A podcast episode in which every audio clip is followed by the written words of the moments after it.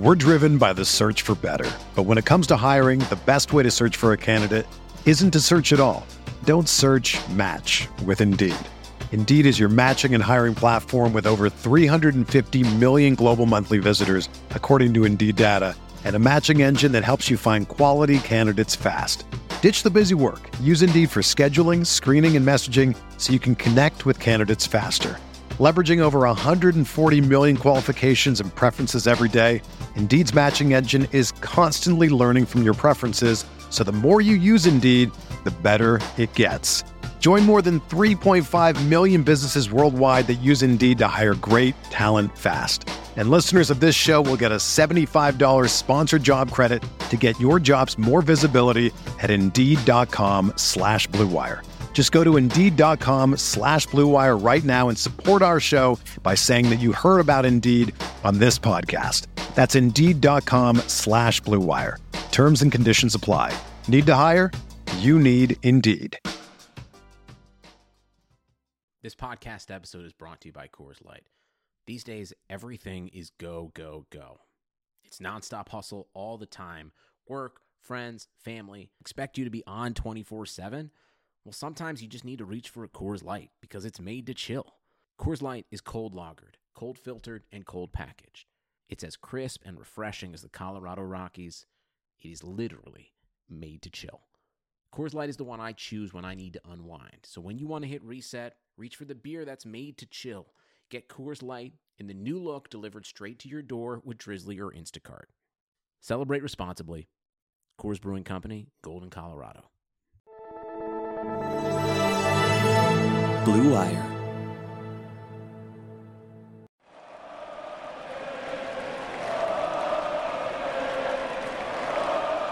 What is up, Nets fans? Welcome to the Brooklyn Buzz. I'm Nick Fay. With me, as always, Jack Manuel. And Jack, another win for the Nets. Eight straight road wins. And tonight it was over the Pacers 124 115.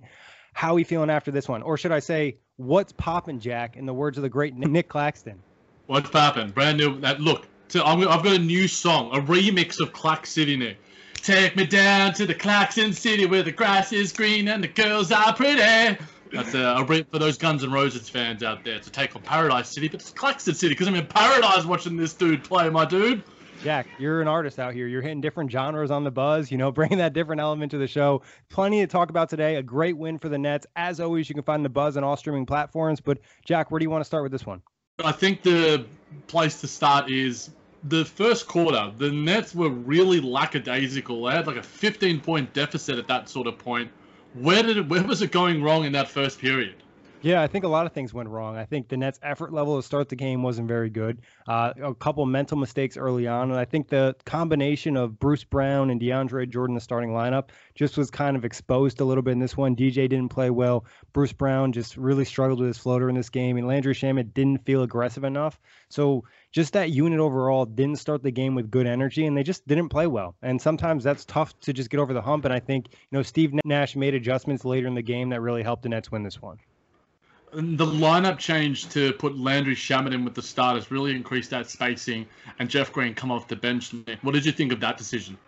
You know, I didn't hate the decision. I think the problem still is, though, which we've talked about on previous shows, is just that spacing of Bruce Brown and DeAndre Jordan, especially if Brown's not hitting his floater. And he's kind of struggled in the second half of the season, these last few games, just missing shots that we typically saw him make almost, you know, automatic early in the year. So if Bruce Brown's not hitting that floater, it's really hard for the Nets to generate offense at times because they can stick to those shooters. And it really only takes like a guy and a half to defend DJ and Bruce Brown because they're so limited offensively with their spacing. Yeah, and look, I still in in the game parts of the game that I was lucky enough to watch, I still think Bruce Brown, despite being negative twelve out there and three of ten from the field, did get to the line six yep. times, Nick. I think his aggression was still good, and that shot is going to fall. It's like James Harden with that three point shot. Yep. You know, it's only two of nine tonight. I, I'm still confident in what he has done and what he's produced previously. And that I think, like you alluded to, it's a, a carbon copy of what we said on previous podcasts. Bruce Brown and DJ can't be on the floor together. There were times tonight where Bruce Brown was using some of his point guard skills, skills, giving throwing some lobs to DJ and stuff, and it was like, okay, maybe this can work. But ultimately, it's either got to be Jeff Green or it's got to be Clax because Uh, they just provide so much more balance and cohesion on both ends of the floor for the for those units. And again, the the backups again stood up, Nick. But yeah, I think once you see the the balance provided and Steve Nash being a bit more proactive with his lineups rather than reactive, as we saw in the sort of first periods with those rotations and such, that's when good things happen for this team. Yeah, and I think the switching with Jeff Green and Nick Claxton was so much more efficient than the switching we saw with Bruce Brown and DeAndre Jordan. At times, DJ didn't switch, or if he did, he just didn't really have the juice tonight. And I thought Claxton, you know, I mentioned to you in the DMs, just was really, really good on ball in this game. I thought, you know, this was an elite game from him in terms of on ball defense, locking up Caris LeVert a couple times, you know, locked up TJ McConnell, who's not a great offensive player, but he's very shifty and low to the ground. I thought Clax did a nice job on him. Brogdon even had a couple nice possessions on Sabonis. Just the difference between Claxton and DeAndre Jordan this game, Jack, really was so huge. Like the gap was just there, and that was maybe even the difference in the game. And you kind of see some of that with the plus minus. It's not in day, Nicholas Claxton, 23 minutes, 5 of 10 from the field, had 8 boards, plus 24, 11 points, 2 blocks as well. DeAndre Jordan in 20 minutes, 5 of 5 from the field, did have 10 points, but only the 5 boards and minus 16 uh, in those minutes that he was out there. Uh, my heart was torn when you posted that clip of him locking up Caris LeVert. I'm loving the chemistry that Clax and James Harden uh, are, are, building together. Seems to me that James Harden loves developing young bigs under his own tutelage and turning them into goddamn superstars, a la Clint Capela style. It's something that is, we're incredibly lucky to have this Uh, at our hands now, Nick, because if there was no Claxton, then the Nets would be struggling in a lot of respects with their big man rotation. And there are the rumors that we've chatted about before about adding you know, an Andre Drummond, adding a JaVale McGee and such. But Claxton gives you a differentiation with the skill set he does provide. And was this his best game defensively, Nick? Because we've seen spurts, and we did finally see him crack that 20 minute mark, which is something we wanted to see. And as uh, he did mention what's popping, which is just goddamn awesome. We can't love this kid more than anyone else. But also, Steve Nash made a, a really sort of salient point that we've sort of talked about. It's about maintaining the balance. We don't want to overextend him. And you can see him still at moments getting yep. gas because what he does do in terms of the versatility and his individual skill set requires a level of exertion that DeAndre Jordan, he could play 40 minutes in his game because he's just standing there and but stationary, whereas Clax is moving so many parts of his body. 20 minutes for him is like 60 minutes on a DJ game. Yeah, it's really high energy, especially the mobility and the you know movement of his feet, especially when he's sliding, trying to you know defend these guards in space, like you said. And the effort level is there because you also see him sprinting in transition. But I want to touch on a point that you mentioned before, Jack his chemistry with James Harden is really improving. I think there was a play in this game. I posted a clip on my Twitter. It just looks like a basic oop, but you see him reading Sabonis, and he's like, "Oh, Sabonis is going to shift over here to help on James Harden. Let me get to the other side of the rim, give Harden the option to throw me the oop." There we go. When early on we saw plays with Claxton where it got a little congested in the paint because he wasn't really sure where to go with James Harden or Kyrie Irving. Now he's starting to get a feel for that situation. Then obviously, if you sprint in transition, you're going to get buckets. And Nick Claxton, honestly, might be the fastest center in the NBA. That's look. Uh, I'm, there's part of me wants to argue with you, but I, am not arguing with you, man. I'm I think Nerlens Noel would be a guy that I think is really fast as well. He doesn't necessarily sprint as much, but I'm trying to think of centers that would really be faster than Nick Claxton.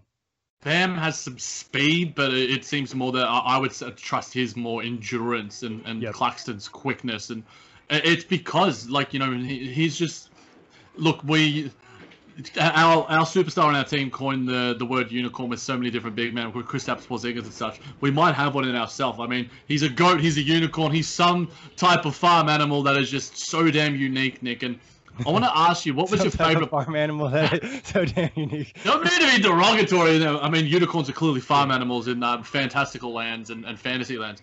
What was your favorite play from him tonight, Nick? Was it a defensive play? That block on Sabonis was nasty. You you you were alluded to like his quickness and speed there. That recovery speed. Oh my god. He's turning into like Kyrie Irving on the defensive end with the amount of highlights that he's giving us. Yeah, he's like a defensive unicorn to an extent in the way that he's playing because of the switchability, because of the shot blocking. But that was probably my favorite favorite play, the block on Sabonis, because we haven't necessarily seen a lot of the center traits. You know, we've kind of talked about that a few episodes ago. We've seen a lot of the on-ball defense, but some of the center stuff, the shot blocking, the weak side rim protection, hasn't fully been there. So those type of plays always pop. And like you said, he really came out of nowhere. Sabonis thought he had an easy layup. He didn't even see Claxton coming, and he sent that. And great hustle play by James Harden for saving the ball. I think yeah, and look again, James Harden, Nicholas Claxton, and we'll get to James Harden in a little bit. Don't worry about that. But Nicholas Claxton seemed to play a more pure center role within his own skill set as well. He still showed the versatility to be able to get out on the perimeter, but then added those center skills that we know he does have. It's not as uh, strong a suit as like a Rudy Gobert or a, a Jonas Valanciunas or these sort of like prototypical rim protecting centers and, and offensive centers but he's rebounding today, Nick. You know, those offensive boards as well. I think that's just an easy differentiator. If Claxton's getting those boards and showing the aggression, showing the athleticism there, sort of what we sort of saw, saw in the growth from Jarrett Allen, that's when you know it's just like, man, this guy's going to be an amazing center for many years to come.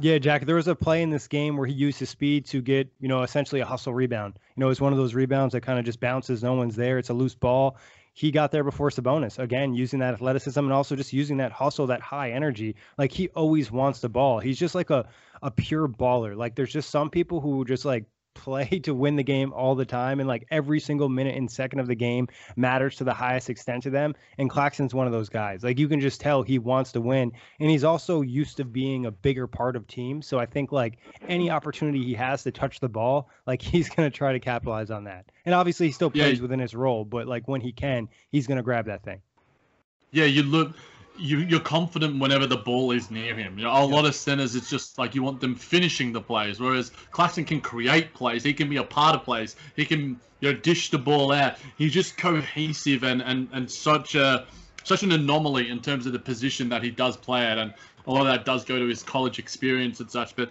Nick, going forward, we sort of talked about the balance in, in not overextending a Nicholas Claxton that Steve Nash alluded to, which is as much as we want to see Nicholas Claxton play 30, 35 minutes a night, I don't think he's at that point yet.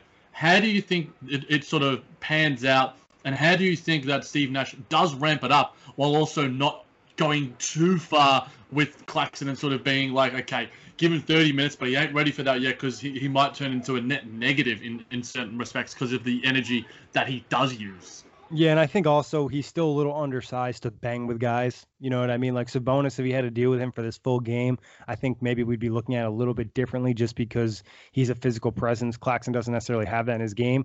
I mean, Jack, I'm not really sure you want to play Claxton 30 minutes this season. Like there's still some concern him coming back from injury. You have different options out there. Maybe you set the cap at like 25, 28. He has dealt with a couple things and he's, you know, this season and a half. So you want him to be 100% for the playoffs because he's going to be a real tool. Like I, I knew that he had potential to be this tool, but I am 100% confident at this point in time that he will get playoff minutes and he will have impact in a playoff series because not only of his you know offensive game that he has with that lob threat with James Harden, but defensively, you know he might. I think he might be the Nets' best defender. I mean, yeah, it's Jeff Green, it's Kevin Durant, it's Nicholas Claxton, and you know, at least in allude... pure talent. Like he's not there from the fundamental standpoint. And, you know, like Jeff Green and Kevin Durant obviously have those reps, but in terms of just like pure talent and potential on that end of the floor, like this has just been really fun to watch. I mean, I get like literally a little bit of Jonathan Isaac vibes. And look, Jonathan Isaac is a, a perennial and will always be a perennial all defensive candidate. And Nick Claxton's putting himself in that conversation with the, the versatility that he does have and the talent to do so many things on the defensive side of the floor. It's like a look, I'm not comparing him to one of the best defensive players in the game, Ben Simmons, but a part of me is because Ben Simmons can do so much in guarding so many different positions. Yep. But Nick Claxton can also rim protect, so he can't necessarily maybe do as much as Ben Simmons can. I think Ben Simmons has better physicality than Nick Claxton does, but I think that's going to improve for him as well.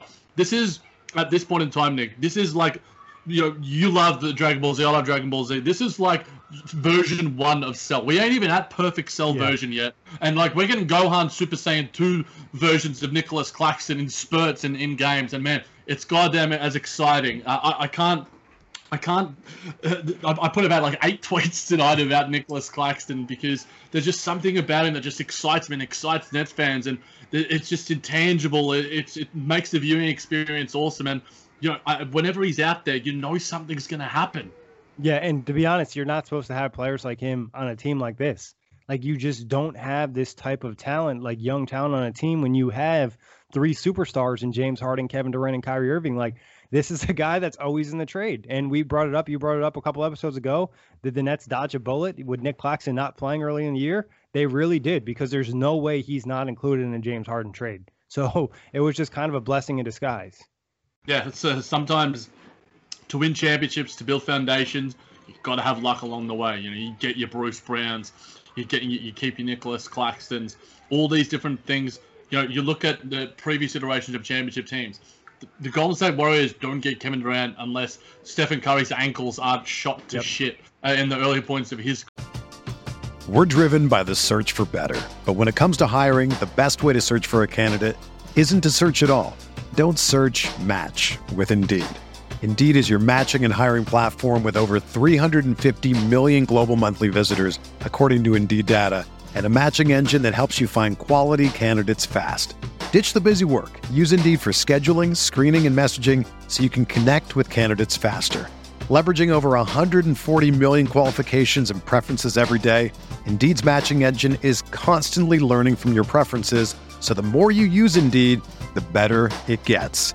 Join more than 3.5 million businesses worldwide that use Indeed to hire great talent fast. And listeners of this show will get a $75 sponsored job credit to get your jobs more visibility at Indeed.com slash Blue Wire. Just go to Indeed.com slash Blue Wire right now and support our show by saying that you heard about Indeed on this podcast. That's Indeed.com slash Blue Wire. Terms and conditions apply. Need to hire? You need Indeed. So maybe Nicholas Claxton is our point of differentiation where it's just like, man, they shouldn't have him. They're lucky. And it's like Golden State. They shouldn't have Kevin Durant. They're lucky to have him.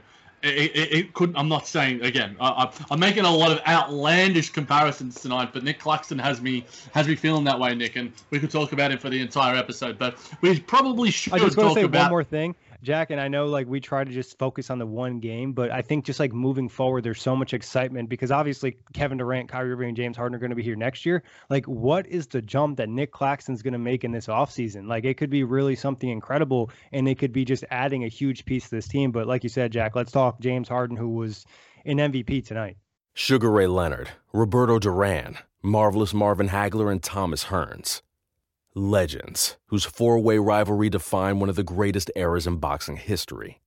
Relive their decade of dominance in the new Showtime sports documentary, The Kings, a four part series premiering Sunday, June 6th, only on Showtime. absolute MVP, Nick. Uh, uh, he just just keeps just impacting and winning and getting triple doubles. It's just like he's like Russell Westbrook, but an impactful version of it. And he's he's already like got more, or he doesn't already, but he's like a, a triple double away from tying Jason Kidd's record in the space of like 25, 30 games in, uh, in the one franchise. 40 points, 13 or 27 from the field. Got to the line a lot. Old school James Harden, 12 or 14 from there. 15 dimes, 10 boards, two steals, only two turnovers. I thought he was better in, in that, and, we sort of said in previous games he had like six or seven and such. So I think his control uh, of the game uh, and steadiness was, was much better there. Also led the team in plus minus, plus 25. If James Harden isn't top three in the MVP, now this is me being objective, he should be around LeBron, Embiid, Jokic. If he's not in that top three, top four conversation, then you haven't watched Brooklyn Nets basketball. It's just plain and simple. Yeah, it really is. And obviously, Embiid dealing with the injury, that could kind of help James Harden's case. The Denver Nuggets not winning enough games, that could help James Harden's case. I think LeBron right now is probably his main competition, especially with Anthony Davis being out. But these type of games really help your MVP resume. You know what I mean? A 40 point triple double when your other star is out, and oh yeah, that guy Kevin Durant is out too, and you still beat a solid Pacers team. I know the record's not amazing, but they've been playing a little bit better late with Caris LeVert coming back.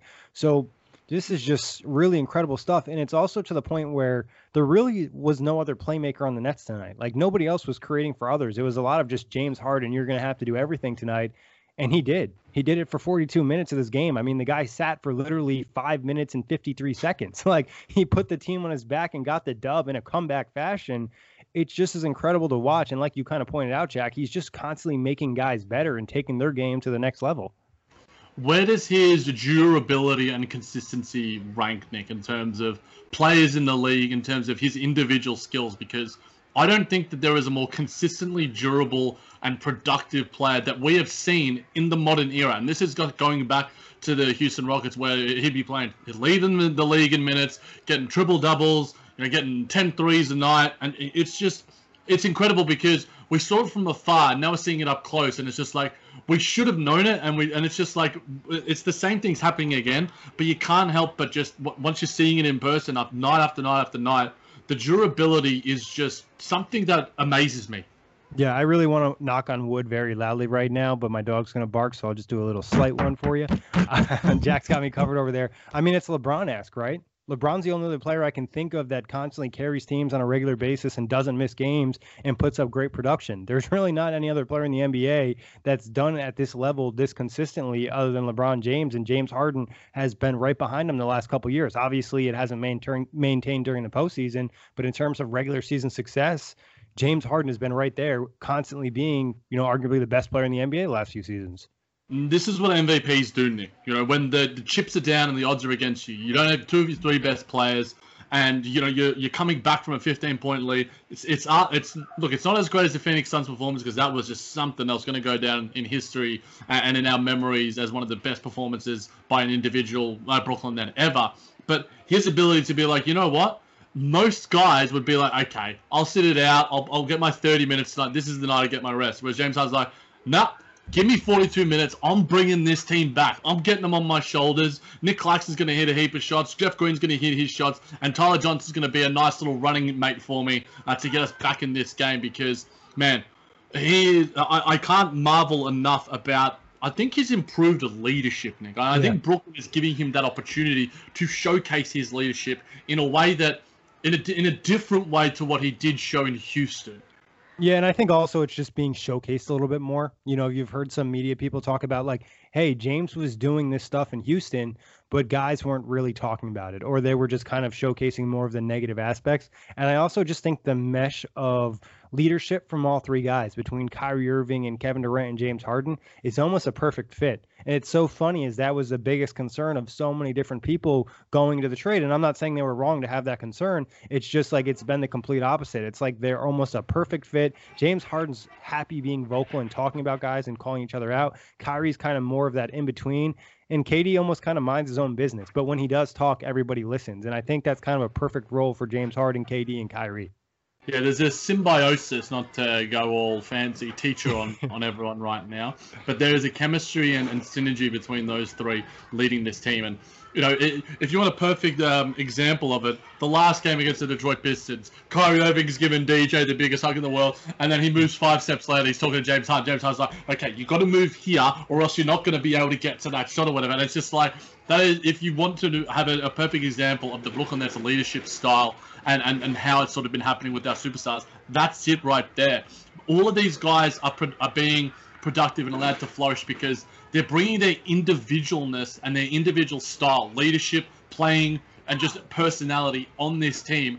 And everything is just working around them and it's just fitting in like a glove.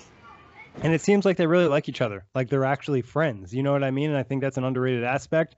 You know not to talk about another eastern conference team but there's been so much talk between ben simmons and joel embiid like they're they're they don't not like each other but they're not great friends and there's been talk about that maybe being part of the issue in philadelphia. I'm not saying it is but that's just something to consider there. But getting they back to James, been living together i think recently which is probably them no, trying I, to go... that, I think that was a joke jack. I think that was a joke. Oh my bad my bad. I think what you're saying in in in in in that sense is because it all seems natural right now in this Nets team. It's just like there's this flow, there's this energy, there's this intangible nature to the Brooklyn Nets team that is what is starting to form the habits and what's making them such a team that everyone wants to watch and everyone is salivating over because James Harden does his thing and Joe Harris is doing his thing, Clax is doing his thing, Tyler Johnson, what's popping with, with, him as well, up coming off the bench and stuff. We're gonna man, we need to get Jack Harlow. We want to, Jack Harlow's more of a Miami Heat fan. He's talking about Tyler Herro and stuff, but man, if he starts watching uh, the real Tyler TJ, uh, maybe he might uh, switch allegiances. But Nick, it, I can't say enough good things about how James Harden. We don't, as much as I love Caris LeVert, and it was just so goddamn weird seeing Cornrow Caris uh, in the pinstripes tonight. If you if you do it, you do the trade a million times out of a million, despite my hesitancy uh, initially as well. Uh, James Harden is just he's a one man wrecking ball. This is like the Houston Rockets version of James Harden, where he's just like I can win any game, any regular season game, no matter what it is, and that helps you because you you win and you just you breathe this energy, you breathe this enthusiasm, you breathe this desire to not want to lose again.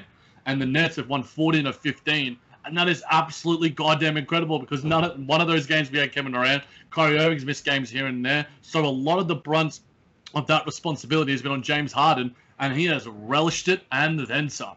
Yeah, he really has, Jack. And just kind of talking about another aspect of his game, I think his ability to read the defense and understand how they're going to play him in certain situations is huge. You know what I mean? And also that chemistry with Jeff Green, I think that's an under underrated aspect, especially in games like tonight. We saw that combination have a lot of success in the fourth quarter. You know, they doubled James Harden. Okay, I'm going to hit Jeff Green on the short roll, and he's going to try to murder uh, Sabonis every single play. So that type of chemistry and that juice, and then you saw them roll um, roll out the inverted pick and roll, where Jeff Green would use Harden as a pick to get the switch that they wanted. So that chemistry, that cohesion, I think that's an underrated aspect. And we talked about a lot, this a lot in the offseason when the Harden trade happened. Happened. There's so many different connections on this team. You know what I mean? Between Kyrie and Kevin Durant, between James Harden and Kevin Durant, between James Harden and Mike D'Antoni, James Harden and Jeff Green, Jeff Green and Kevin Durant. You know what I mean? There's just it's almost like a spider web of all these different relationships.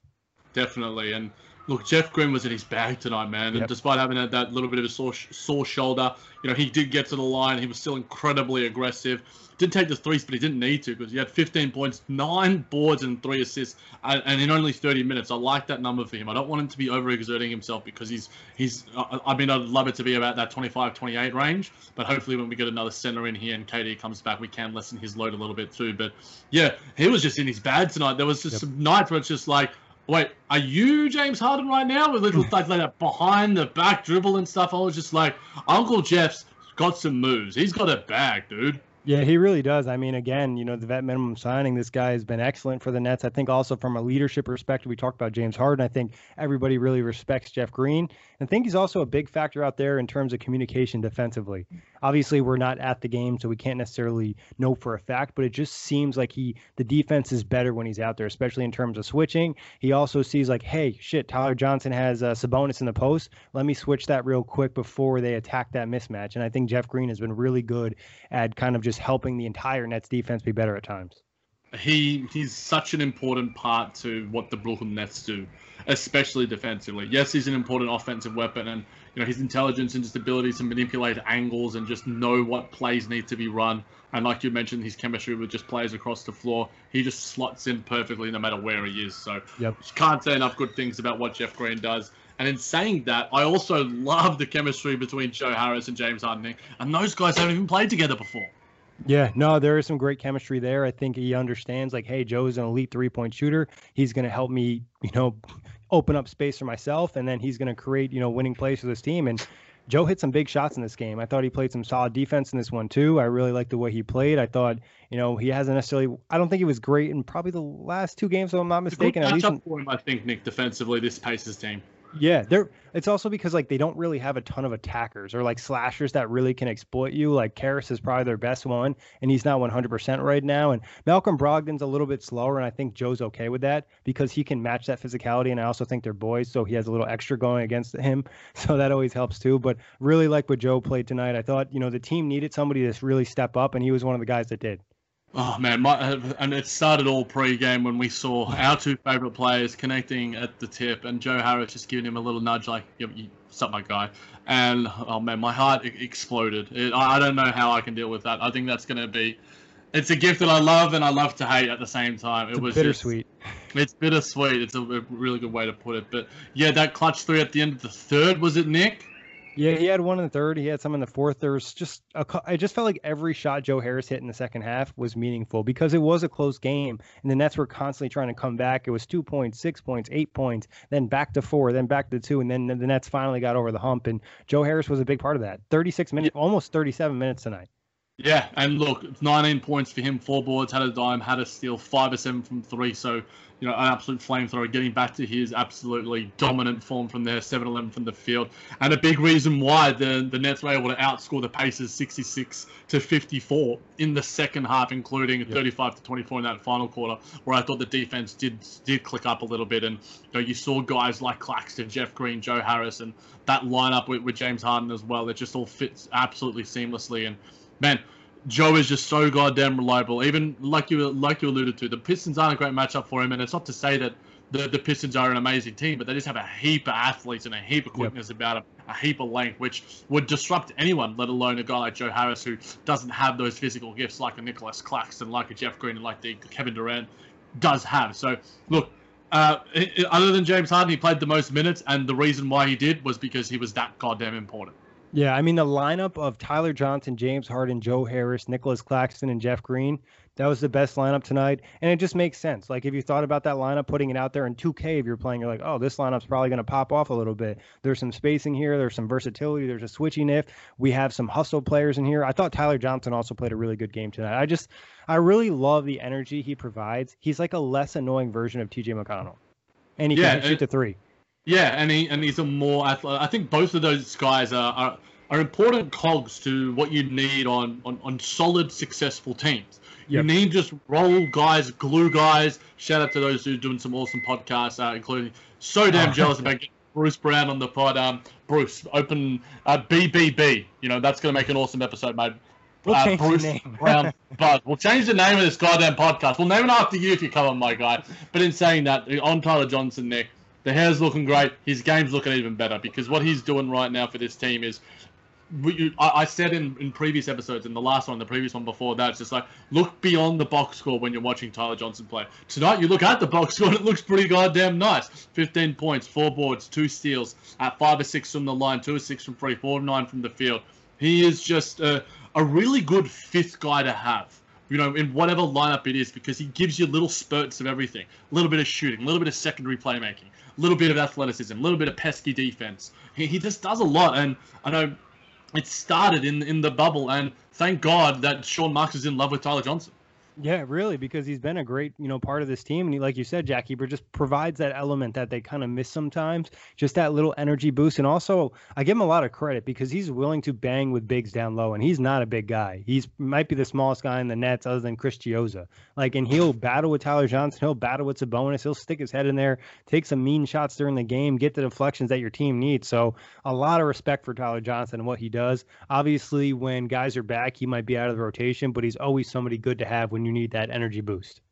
Yeah, and look, he's fighting, and I think that that's what he's he's fighting to earn those minutes because you know he's going to be fighting Landry Shamet, Bruce Brown, those sort of guys. He was better TL- than Shamet tonight. He was better than Shamet tonight. He was better than Bruce Brown tonight. Yep. He was certainly better than TLC tonight. And I don't know how much we want to talk about the negatives, Nick, but you know Landry Shamet, I think it was just uh, just an off game for him, yep. um, despite starting. He did deserve the start given his recent form. Bruce Brown, we've already talked a, a, little bit about, but TLC, man, I don't know how you you are minus 17 in seven minutes. God.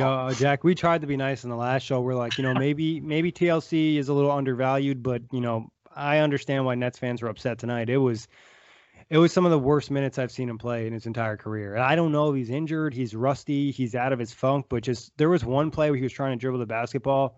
And I'm not an elite basketball player. I'm not going to sit here and say that I am, but I would have been able to handle the ball a lot better in that situation. It's just some things are just really confusing. Like I just don't know what's clicking in his head at times and what he's doing. So hopefully he can get it back together. I also want him to like go down to the G League and play a couple games. I don't know if that's even allowed, but he needs to get his rhythm right.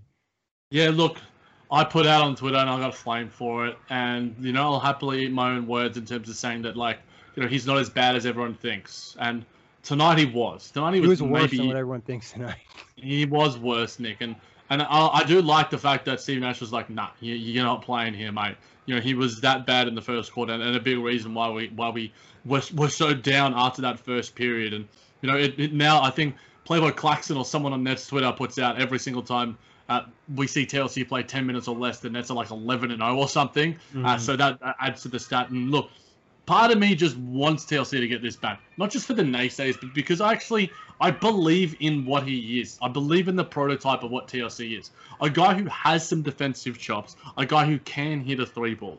But it's all the other things that he does that it's just like no, we don't need you to do that. We have all these other players that can do those things. Stick to what you look, not to be like high school musical here and stick to what you know, but we don't need him to do all the other little things, Nick, because we have so many other players that can do what he needs. You know, just take a, a leaf out of Bruce Brown and Tyler Johnson and Landry Shamet's book. They are role players, and you are a role player as well, TLC if you main if you maintain your ability to play your role as he has done in maybe four or five games this season, You will get minutes. Don't uh, extend yourself, my guy.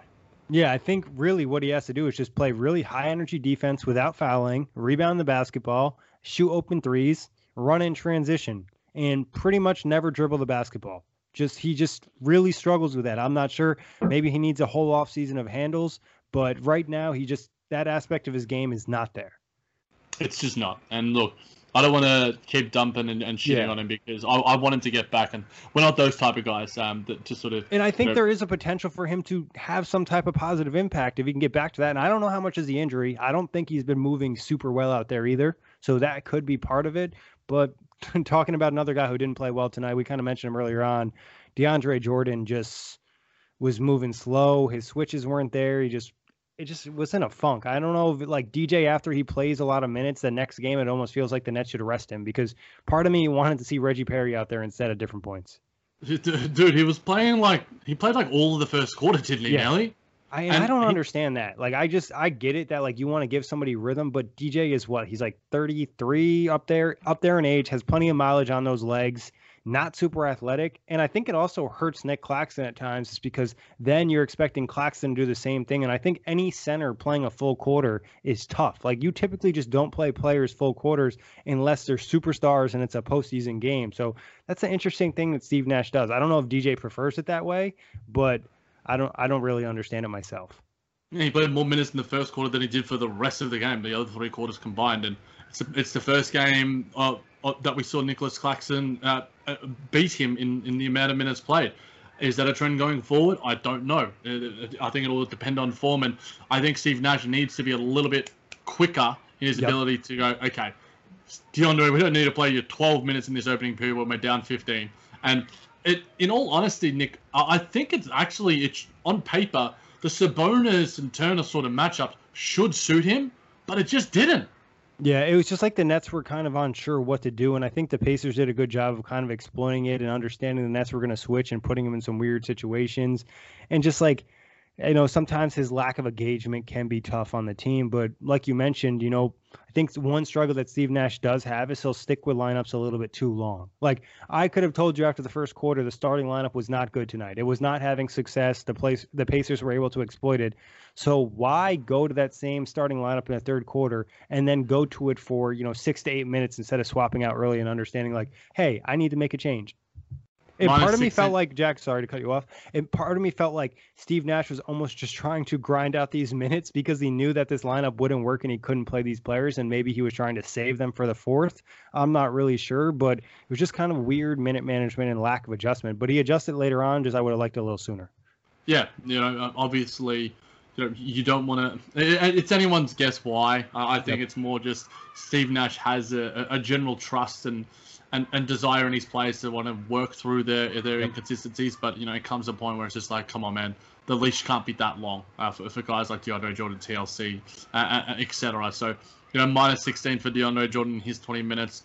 You know, you, you take out the minus 16 from DJ, the minus 17 from TLC, the minus 12 from Bruce Brown, minus 14 from Landry Shamet, and the ex- exceptional plus minus numbers from the guys that we've talked about, Nick, are just are, are crazy. And if you had have given Nicola, or maybe not Nicholas Claxton, but it's almost like you he probably played the maximum amount of minutes you would want to give to Tyler Johnson, to Nicholas Claxton, to Jeff Green, to Joe Harrison, to James Harden. It's just like you uh, when uh, when are you ever going to play Joe Harris more than 35 minutes? James Harden 42 minutes after the amount of minutes he's been playing is exceptional. Jeff Green's obviously working through his shoulder injury, so giving him more than 30 minutes doesn't make sense. We've heard it. We talked about Claxton's minute management and Tyler Johnson. Can't remember the last time he played 30 minutes or more. I think it's only been once or twice, maybe The three Phoenix times Suns this game. season. Yeah, and, and obviously we, saw what happened there, a, bit of a carbon copy. So I think that it was just trying to get it, trying to just juice to get the, you know, you, you're squeezing the orange as much as you can out of it, and it's just like you keep squeezing, you keep squeezing, trying to get a little bit of juice out of it until there's nothing left apart from those goddamn seeds. And I mean, ultimately, we got the win, and that's what matters. Yeah, I think you're trying to steal minutes sometimes, and I obviously as a fan, it's hard to know, or even as like media or anything, understanding what the coach is thinking in the situation and who he wants to play and who he doesn't want to play. But I think just it was night and day, especially defensively with Claxton and uh, Jeff Green on the floor in comparison to Bruce Brown and DeAndre Jordan, which isn't super surprising, but just to the extent in which it was, because we saw the the Pacers score 40 points in the first quarter, second quarter only 21, third quarter 30 points, and then fourth quarter 24. And funny enough who played majority minutes in the second and fourth quarter? Claxton and Green. Yeah, they're, they're as a defensive duo and an offensive duo for that matter.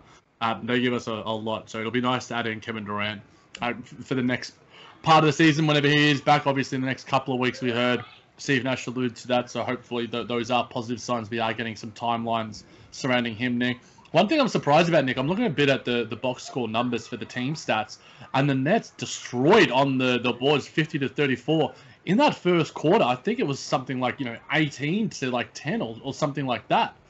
Yeah, I think also some of that first quarter too, Jack, was offensively the Nets were missing a lot of shots, and it was kind of a little bit of math, and then they started getting back to their normal numbers, made it a little tougher on the Pacers. But I believe the Nets had they had 15 offensive boards in this game, and the Pacers only had four, which is kind of surprising. Some, it's, it's something that we've probably talked about on, on the opposing side, and, and it hurts the Brooklyn Nets in a lot of respects that they're not taking the care of the defensive glass, and the offensive glass is, I mean, uh, out of the, the the amount of games, the 41 games that we've played this season, I would assume that the Nets have lost the offensive glass uh, no, uh, at least 20 plus out of those games. So it was a nice sign, and I think it comes from guys like you know Nicholas Claxton, James Harden was decent there as well. a lot of these other guys, it seemed there was a lot of good team offensive boards, and you know off off misses five for Jeff Green, five offensive boards for Jeff Green.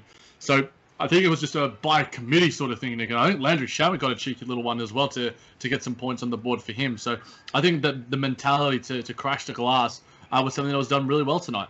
Yeah, and I thought a lot of them too were just some of those loose ball offensive rebounds, the ones that kind of take the weird bounce and like anybody can get it. And the Nets got a lot of those tonight. And I think also the Pacers, looking at the advanced stats, are 26 in the league in rebound percentage, which is kind of surprising since they do typically pl- play, you know, a traditional front court. But Miles Turner was in foul trouble in this game, and he just played pretty poorly. And look, it, it worked into the Nets' favor because I got flamed calling Jarrett Allen the, the best pure shot blocker in the league, and I had about a million Pacers fans jump on my mentions about Miles Turner, including full access Pacers' very own Corey Waldron. I do get it. I know that Miles Turner is an amazing shot blocker and one of the best. Wasn't the tonight. League, he was not tonight, and I think the the Nets did a really good job of attacking the paint and showing purpose uh, in their in their offense. And James Harden really led the way in that. And you know, his three ball wasn't falling, only two of nine uh, from there. I have confidence that he will get into some sort of rhythm. I think some of it is tiredness, but the shots that he did take from there looked quite smooth. So I think he's going to get that back for him. But yeah, I, th- I, thought the purpose and, and, aggression to sort of make the Pacers defend in the, the final three quarters because you have your first quarter 25 points, then you have 33, 31, and 35. I think it was just one bad quarter, Nick, and good teams just put that behind them and they bounced back in a big way. Yeah, and they really did that tonight. And I also think, Jack, it was just kind of similar to the way they won the Phoenix Suns game and just kind of showcasing, like, hey, we can grind out games. Like, if our offense isn't straight cooking all the time, we can lock it up defensively and play really well. Because I want to say from the first quarter on, the Nets outscored them 99 to 75 or something like that. So that's that's impressive stuff.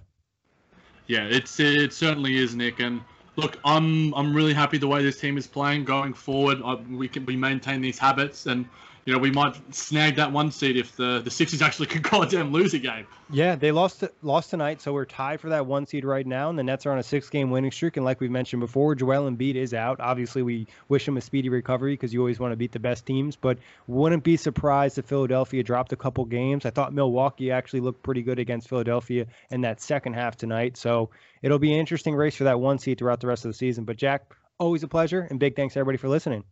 Sugar Ray Leonard, Roberto Duran, Marvelous Marvin Hagler, and Thomas Hearns.